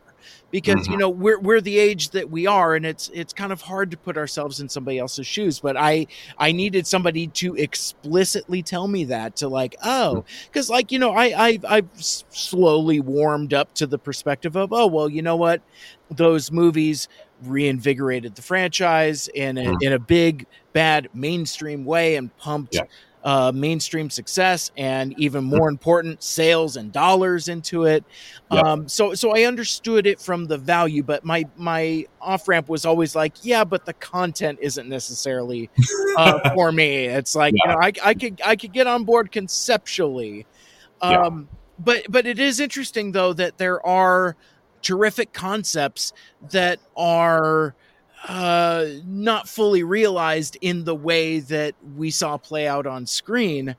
But that's uh, that's what fan fiction is for, and and that's something that I've learned as I've gotten to know more people in this fandom. It's like I I can't not watch G1 episodes without a uh, shipper's perspective. Mm-hmm. It, it's just like, oh yeah, the, these these two characters occupy the same space for a couple scenes. They must be in love, you know, right. you know that kind of thing. It's like you know, yeah. be- before. Uh, you know, like 2018, I never would have thought to look at things from that perspective, but now I can't. I can't shut it off, mm-hmm. and I think that's why I I enjoy Earthspark so much too, because like there's so much depth, and mm-hmm. it's like somebody with like a fan fiction point of view perspective. Like like i don't write fic but i i have a lot of friends that do. So i i can't help but look at things from like a, a different point of view but I, I'm, I'm getting getting off track there. No no it's it's all on track. We're we're here to talk about these robots who turn into appliances sometimes. So uh yeah, yeah. great it's great. yeah. Um, and look, you know, the and we talked about this a little bit before we went live, and there's there is something to be said about like the different perspectives that we all hold, yeah. right? The the different ways that stories evoke emotions within any of us.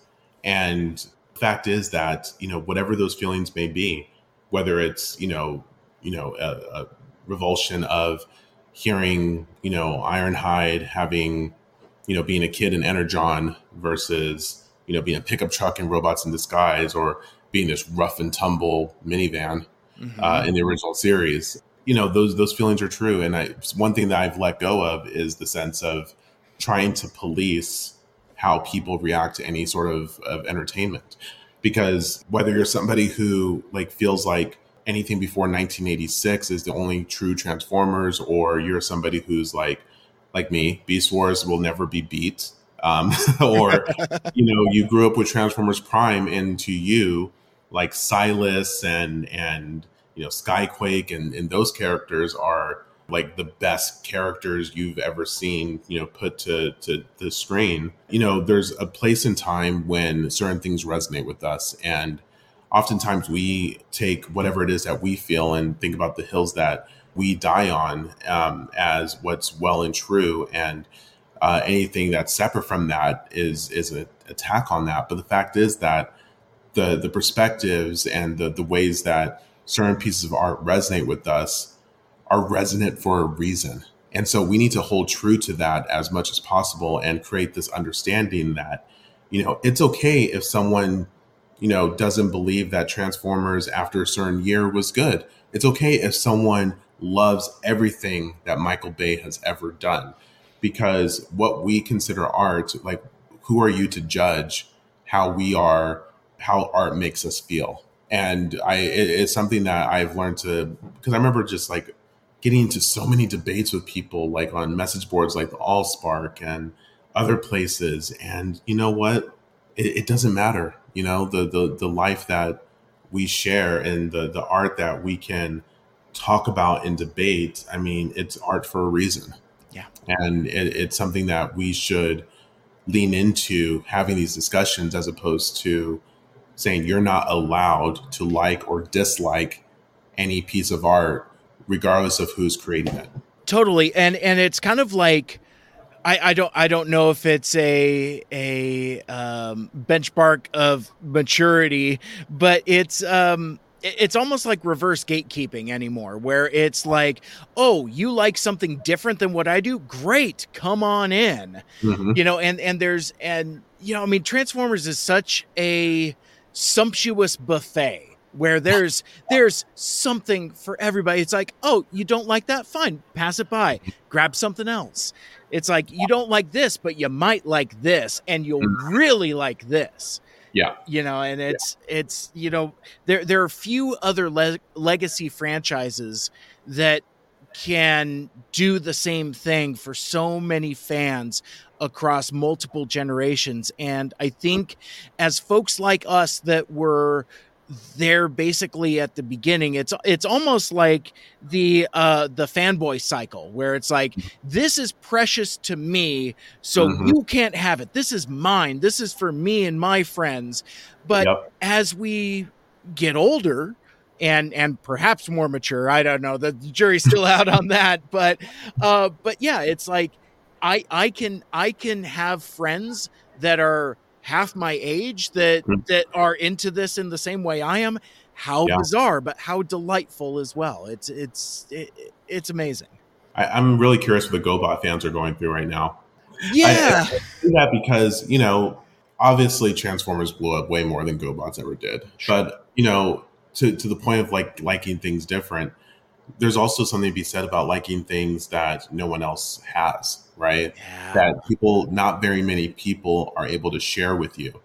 Um, I've maybe seen like one episode of GoBots in my life. Mm-hmm. Um, and it's because like I just never saw it as on the same level as Transformers. But if you're a fan of GoBots, freaking phenomenal. If you're a fan of um, the Bionic 6 mm-hmm. uh, that's that's great. And life is for us to be enjoyed and uh, to feel whatever it is that we're feeling and let the different experiences that we feel resonate with us, however that may show up. And that's not a judgment of anyone's character. It's not a reprimand of uh, whatever it is that people feel. Like music is another thing. Like people often debate the merits of certain types of music. you know, I love '90s hip hop and R and B. Mm-hmm. Uh, I can't stand a lot of the the art that's coming out today. But I also realize I am not the target audience for that, and that's okay. So if I'm to listen to like Wu Tang or like you know Biggie or old Jay Z and Nas, or on the R and B side, Boyz II Men, Jodeci, while I'll consider that like phenomenal music, someone who's listening to like I don't know, like whatever new hip hop artists there are, or whatever new country artists there are, and that's fine. We can debate the merits of of the art, but it doesn't make my opinion any more relevant than someone else's. I you know what what a terrific depth of insight so much so to where I'm not sure how to segue back to talking about variant covers but but uh but no that's uh um very cool. So let's let's kind of talk about what's what's next. So it's mm-hmm. like you know, um, uh, Song of Jupiter is out. Descent into Chaos is available. Both of those are available now for free at the website yep. uh, tiltheday.com uh, with downloadable PDFs as well as uh, being able to just scroll through the uh, thumbnails of the images of the art as well. But what's what's the future of uh, of these projects? It's like because you you you put some teases out there already, like you yeah. know showed off some cool preview art, but I guess one, what is the future? But then without kind of trying to handcuff yourself to to scheduling or what what kind of um pace for lack of better term are, are you kind of looking at like in the far flung future or like soonish or so i'll tell you the first thing that will be released is a companion book of a few different uh, short stories for song of jupiter with an amazing cover by Andrew Griffith, who did the uh, 2011 Transformers Robots in Disguise series. Mm-hmm. And then we have art by Phil, we have art by Carlos Trigo, we have Leandro, and we have a um, another artist, uh, Guilherme, who um, comes from the same studio of uh, Paulo and uh, um, Giuliano.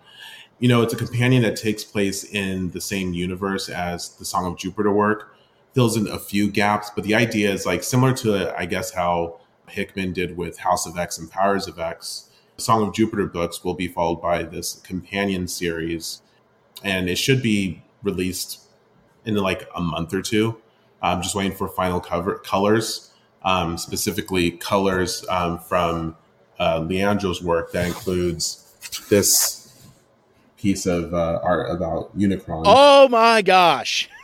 So there's going to be, you know, a little bit more to come uh, uh, in the coming months, um, and then from there, and I'm also getting more art from Phil for his contributions. I showed you a little bit for this companion, but yeah. if I was to tease, I would say there's one fan favorite character in his story, um, or new generation of that fan favorite character, and a fan hated character from probably the worst episode of Transformers ever that I'm just looking forward to like showing the new spin on on this character. And then from there, uh, you know, Phil and I will definitely be working on, at the very minimum, the second book of Descent into Chaos, mm-hmm. where you know what we really wanted to do is continue the battle for Autobot City. You know, fill in some of the gaps of because remember that that part where it's like nighttime and then the next day's day, and then Megatron's like, their defenses are broken. Their defenses are broken. Let the slaughter begin. Um, so what happened in between there, right? And sort of like a Dinobot reunion. Um, mm-hmm. Um, so we'll see how Snarl uh, came back to um, the Dinobot fold. Straxus absolutely murdering um, an Autobot that you wouldn't expect to be killed and then uh, continuing the um, adventures of Slipstream as you've never seen her. So that would be book two for Descent into Chaos, mm-hmm. um, where things get a lot worse for for the people at the Ark and at Autobot City. Um, and then for Song of Jupiter book two, the actual book two. Um, it's going to continue the thread of sort of like both cliffhangers for that that series for both versions of Optimus Prime that revealed themselves at the end of that book. And so you'll see two threads, one following one version of what happened to Optimus Prime, and then the other following the other version that happened to Optimus Prime, and sort of a mix of past and present to start filling in more of the gaps that were were created by the first book. And I would even add that there is another character that you know whose fate was um, unknown that becomes pretty known in that. Ah. the other thing I'll add is we'll see more of the crossover elements, and if you're looking for hints in book two, um, Spike, uh, the the person who's revealed to be Spike, I should say, said, oh, "Gosh, um, a cyclone of diamonds is uh, approaching." But then she also said something in book one that wasn't addressed, or, or in the first chapter of book one that wasn't addressed in the rest of the book that will be addressed in book two. Another one of those like micro moments, I'll call it, that um, will play itself out. I don't know. I'm not being a good salesperson. Yeah. no, no. It's, it's the way it is. I'm, I'm not selling anything. So right. Uh, but you know, I'm actually like really truly excited for what we crafted for book two of Song of Jupiter because you know I feel like the first book was in many ways grounding like putting the foundations of what the universe is mm-hmm. while creating a whole ton of questions for what's this character's motivation why did this character end up in this place and i feel like book two is where we start revealing our hand a little bit while also creating a little bit more um, intrigue and mystery and hopefully a bit of, of laughter and drama because um, i wanted to make sure we added a bit more humor into into this as well so it wasn't all just doom and gloom. That's something that contemporary fans or even fans our age quite quite frankly forget about from time to time. There there there is a uh, levity. There there is a lightness on it on its feet. And yeah. and some moments of outright comedy. It's like mm-hmm. um you know if if you want Zack Snyder's The Transformers, go watch that Netflix series. you know, it's like, and, yeah. and and there and there are fans that want that, and and it's great mm-hmm. that that is there for them. But mm-hmm. I would also say in my in my uh, reformed gatekeeper voice that you know it's um I don't know. Be careful for what you want. you know, it's yeah, like yeah. It, th- th- there's a perspective of sometimes missing the point. I mean, you know, Optimus doesn't necessarily need to be playing basketball all the time, but right. but but there there is a certain degree of levity to mm-hmm. uh, you know uh, break up the tension. I mean, that, that's just good storytelling. Yeah, yeah. You need you need to be able to laugh with your characters. It's not just about the moments of darkness. I think that people often forget that even Transformers the movie, you know, which upped the darkness to eleven, like Sludge had his eyes pop out. Yep. There was a character called Wheelie who spoke in rhyme. Mm-hmm. Um, we, you know, the char- the creators dumbed down the Dinobots significantly so they could create those moments like why boy hit my nose you know like that that didn't exist in the volume just like orion uh, orion um, ironhide being heroic nonsense yeah um, that didn't exist in the volume either and you know what i was hoping to create with both descent into chaos and song of jupiter is i'd say more in descent into chaos there is definitely more moments of levity like that mixture of of humor and and um, you know violence. With the Song of Jupiter, at least the first part, it was more like sort of like these micro moments, like you know, when I think about um, Slash, for example, and sort of her like I'm going to take everything on, or when they're sort of uh, ethering Prowl in the um, you know about him being a cop or yeah. um, judging Hot Rod's dating choices. Like you have to include a bit of that, right? Yeah. And um, you know, there's this bar scene in um, book two where we see, you know, we're focused a little bit more on the Decepticons, and they're definitely having having fun. I mean, there's one character in particular, and I actually was like talking to Ant and a few other friends like about, you know, what would be like to like have a new Mayhem Attack Squad, right? And let's let's put some characters in, um, both old and new, who can just like riff off each other. And what we what what ended up drafting was like just thinking about like when I think about the whole like target master, headmaster, power master thing, and you have these organics inside these cybernetic bodies. What happens if a character forgot that, you know, their weapons happen to have humans inside them? And what would happen if you just didn't feed your gun for a while and then, you know, the characters around you realize the you know, something smells and yeah. you know, I don't know. There there's just like moments like that that I think are just fun to do, and you kind of have permission to do so through fan fiction. That you know you don't have to worry as much about the powers that be saying, "Oh, I don't know if that's appropriate or not." So, yeah, yeah, yeah. The other thing I, I, I, do want to call out is thinking about like some of the more serious themes. Um, there was this this piece around Tarn. I since I already mentioned him, I could just bring him up again. Yeah, yeah, yeah. So like my characterization of Tarn as like a true freedom fighter and in, in many ways uh, an uh, an author, right? As a as a fan of James Baldwin, you know, I was thinking a lot about uh, some of the writings and some of the the talks that Baldwin gave, and there was a part of me that's like, what if there was a transformer that ha- had all the the the characteristics and the motivations that that helped influence Baldwin's writing. I'm trying to think of like a couple of quotes that I, I actually wrote in the script to inform mm. I think one was um, the most dangerous creation of any society is the man that has nothing to lose. And then the second one was not everything that is faced can be changed, and but nothing that is nothing can be changed unless it is faced.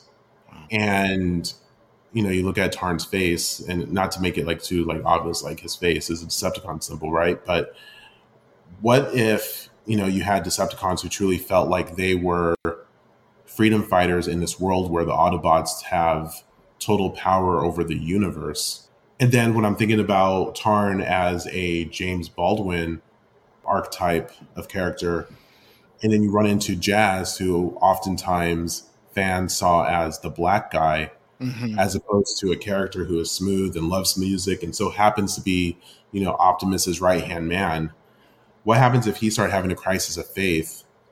And what happens if someone who might be of a similar identity, at least when in terms comes to personality type, um, is faced with somebody who like looks at you as someone who is siding with the oppressors, even if they come from similar backgrounds.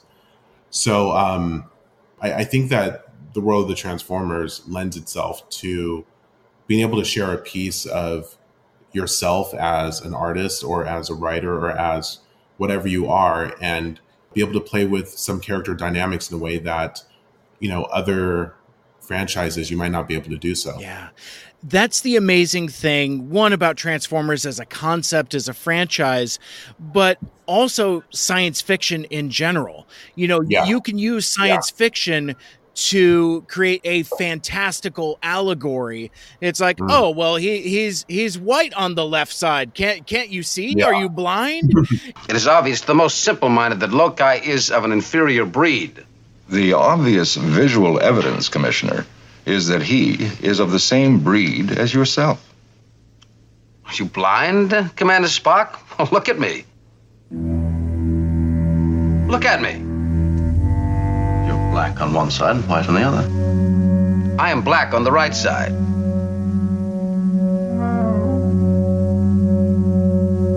I fail to see the significant difference. Lokai is white on the right side. All of his people are white on the right side. You know, yeah, yeah. you can have those those uh, sometimes subtle and not so subtle uh, analogies and allegories. Um, mm-hmm. But with Transformers, you can take it that much further because mm-hmm. they're shape changing ancient robots. So yeah. you you can have conversations about uh, diversity and gender mm-hmm. and race and and class and yep. and all of those different dynamics that you might not be able to get away with in kind of uh, uh, traditional mainstream fiction like right. like like transformers right. is at its best when it's a science fiction concept Absolutely. I, I look at what James Roberts did, um, and gosh, like that man did so much for folks of you know diverse genders or those who don't are non-binary, and gave it a Transformers face and name to it, and it was beautiful. Mm-hmm. It was beautiful. And were I ever ever able to have the privilege of you know, doing the same thing officially. I would love that, but until that day, I'll just add my own spin to it with uh, whatever fan comics I happen to have the privilege to create with with some really great really great folks. Well, terrific stuff. Well, uh, Hooks, this has been an absolute pleasure. Um, it, it, was it was great getting to meet with you. It was uh, great chatting with you. I sincerely hope this is not the last time that we have the opportunity to do a show together. It's it's. I'm sure it won't be. Certainly, sure certainly a long time coming. Like, uh, you know, Ant messaged me. He's like, about time. You know. awesome, awesome. Yeah, thank you, thank you for for. Um, you know, inviting me to the show. Thank you for this conversation. And, uh, you know, just looking forward to more. Um, I'm very excited if we're just talking about official stuff. You know, Rise of the Beast this summer is coming. So maybe we could have a conversation with a few folks around that, oh. um, hoping it's good. Uh, you know, Earth Spark is obviously, uh, you know, coming back in March. And, you know, there's still this question mark about publisher. Right. And so let's see what happens, right? let's see. And um, and if we have the opportunity to continue to continue creating these these fan comics that people are enjoying, then um, I'm more than happy to continue to to create until um, my bank account is dry, I guess. um, yeah, no, this is this is great, Mike, and I, I really appreciate the the conversation. It was it was phenomenal. Absolutely. Well, well, thank you so much, and and and you're welcome. Uh, two quick things before uh, before we uh, uh, get ready to sign off. I missed this in chat like an hour or so ago. Uh, my, my, my buddy Nick asked, "Does James own any of the Transformers action figures, uh, third party figures?" Question mark. What uh what what's in Hooks' collection?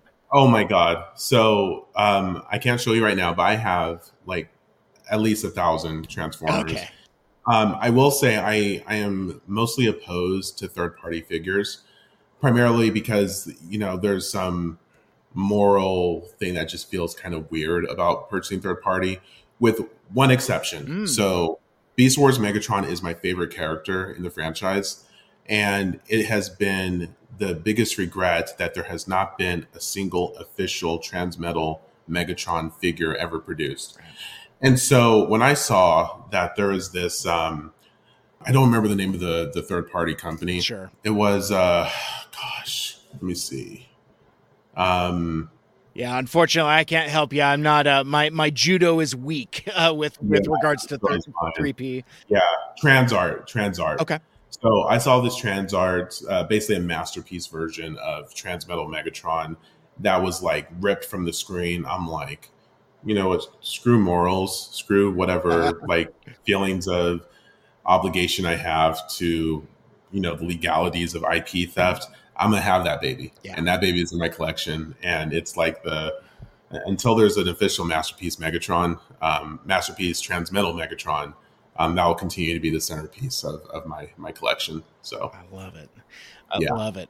You uh, you write fan fiction yourself. Um, are are there are there any other projects that you're interested in that you like you're you're just like a fan of or or uh, follow? Um, gosh, um, I don't know. I like honestly, I, I feel like I'm getting to the age of like I consume content and um, you know, there's so much content out there, and I hate calling shows and books and and movies content, but I feel like that's what we call everything these days. Um, I am a huge like I'm a comic fan. Um, Saga is like a book that I've been you know reading for years. That I just every time there's a new issue, I immediately read it. You know that's that's something I'll always follow. I'm a fan of uh, Jonathan Hickman's work, and I, I subscribe to his um, his Substack. Nice. Uh, gosh, um, like Marvel's done phenomenal work on screen. So you know, next weekend the new Ant Man movie will come out, and I'm hoping that we start seeing a little bit more creativity with stuff that the MCU is producing. Yeah. So I feel like the the last phase, while it wasn't bad, it just felt in some ways by the numbers. Yeah. There's so many so many good shows out, like Severance, um, Succession, mm-hmm. uh, Last of Us is phenomenal. Star Trek, uh, Strange New Worlds was great. I'm an old school Star yeah. Trek fan, but I kind of lapsed for a number of years. And then when Strange New Worlds came out and I heard great feedback, I decided to watch it. I'm like, I'm a trekker again. Yeah. So I, I literally changed my hairstyle to to be more Anson Mount. I mean, it's like it, nice. it, I, I, have been working all day, so it's kind of decreased a little bit. But yeah, it's like yeah. I I, yeah. went, I went I went full floof there for for a while nice. there. It's like, yeah, what what a terrific ensemble, and and uh, and yeah. again, it gets yeah. back to what Star Trek is supposed to be. All that stuff we were talking about earlier about you know um, organic diversity and inclusion and and allegory and just mm-hmm. like oh my god, it's I mean it's terrific. It is the it absolutely is you know, we talked earlier a little bit about like, you know, kind of like gatekeeping fans and stuff. It's like, mm. oh man, th- here's where Star Trek went woke. And it's like, the fuck are you talking about? First, where were you in 1966? Show in the world, right? Like, yes. Like, come on. Like, like just, I don't know. Like, oh, dumb. I, I try not to get involved in any of those, like, yeah. new, like, very like the thing is political debates used to actually have some substance and i felt like if you could have a disagreement it was about things like i don't know like taxes and capital gains and yeah. like whatever but now it's this quite frankly pretty stupid argument over semantics and things that were quite frankly settled in the social sphere decades ago that now people are starting to bring up because they're looking to be as edgy as possible. And yeah. I'm sorry, but people who are of the same gender or of different races who happen to fall in love, that's not going woke. That's that's just two humans who happen to enjoy each other's company, and that is the most human thing that we can uh, enjoy and appreciate. And if you're if you don't believe that people should belong or should be a part of whatever tribe that they choose to be, then you know, you're not someone that I want to associate myself with. Yeah. Yeah. It's, uh, you know, it's, it's enjoy things. You know what I mean? It's, it, it, it is that, that, that overarching philosophy of, you know, don't be a gatekeeper in, in all uh, phases of life and just let people be and let people enjoy things. Enjoy things, Absolutely. you know? Absolutely.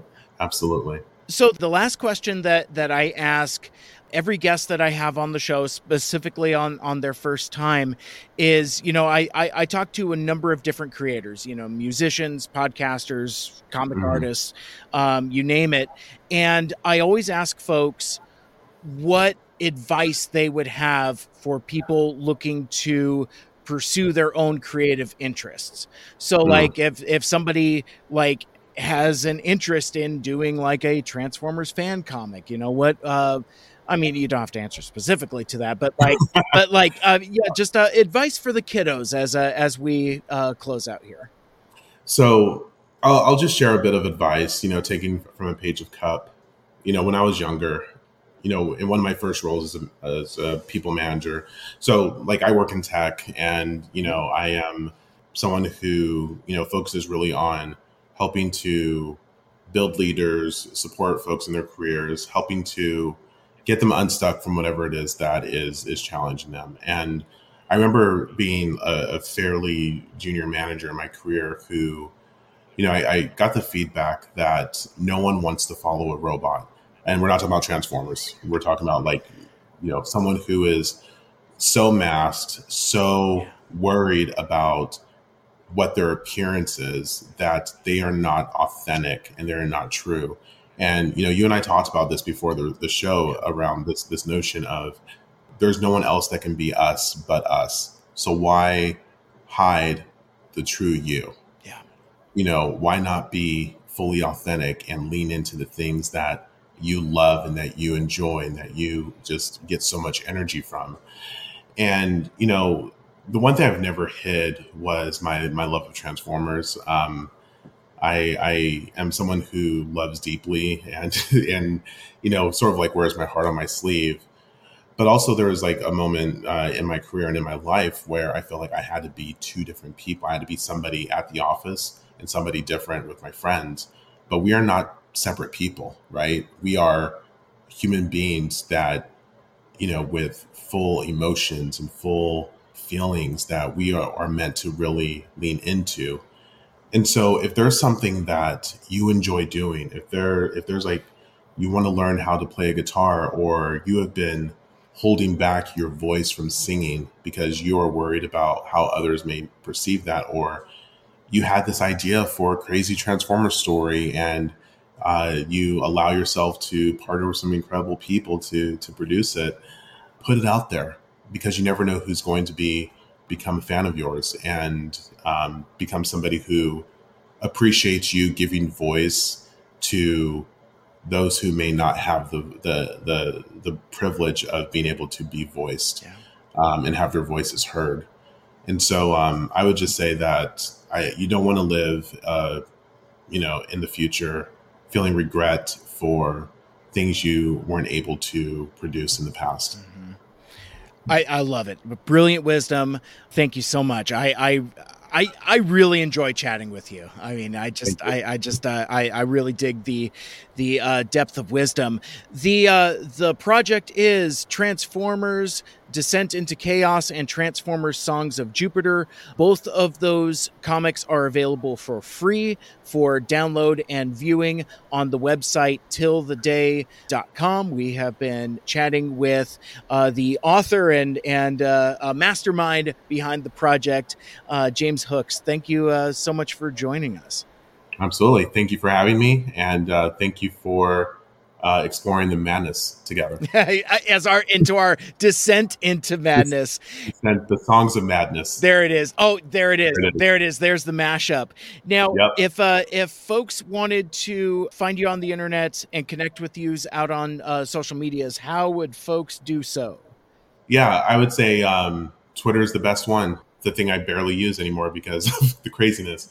Um so h triple o k s on twitter and if you want to follow my career, I guess, uh, LinkedIn, uh, HXPhD, but like, we're going to do like post something about Simon Sinek or Brene Brown, and here's a YouTube channel, and you know, here's something inspirational, or you know, whatever. So um, outside of that, no, um, that that's me, and um, outside of that, just I guess stick to tiltheday.com and look for more from us.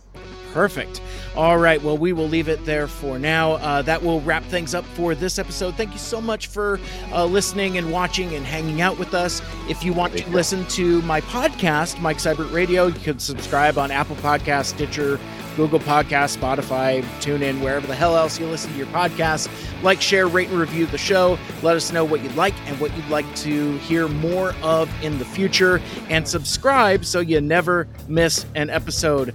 For my guest, the one and only Hooks, my name is Mike. This has been Mike Seibert Radio. And until next time, tell all our one. Make a choice. all our one. Tell all our one. Make a choices. Yes. All right, now let's end the broadcast. Mike Seibert Radio is recorded in Seattle, Washington. Our original theme song is written and performed by Lucia Fasano. Get her music on all streaming platforms like Spotify and Apple Music, including her groovy new single, Habitable Planets. Check out her Instagram at Lucia underscore Fasano. Our closing theme is A Nice Place to Visit by These Young Fools, used with permission from Michael Geissler. Check out Michael's website, bytormusic.com. Special thanks to Andy Lita for our logos and graphic design. He is at GoGoAndyRobo out on Twitter. Become a Mike Seibertronian and join the MSRP Friends and Fans Facebook group. And you can follow me on social media at Mike Seibert Radio on Twitter, Facebook, and Instagram. Want to be a guest on the show? Send me an email, MikeSeibertRadio at gmail.com.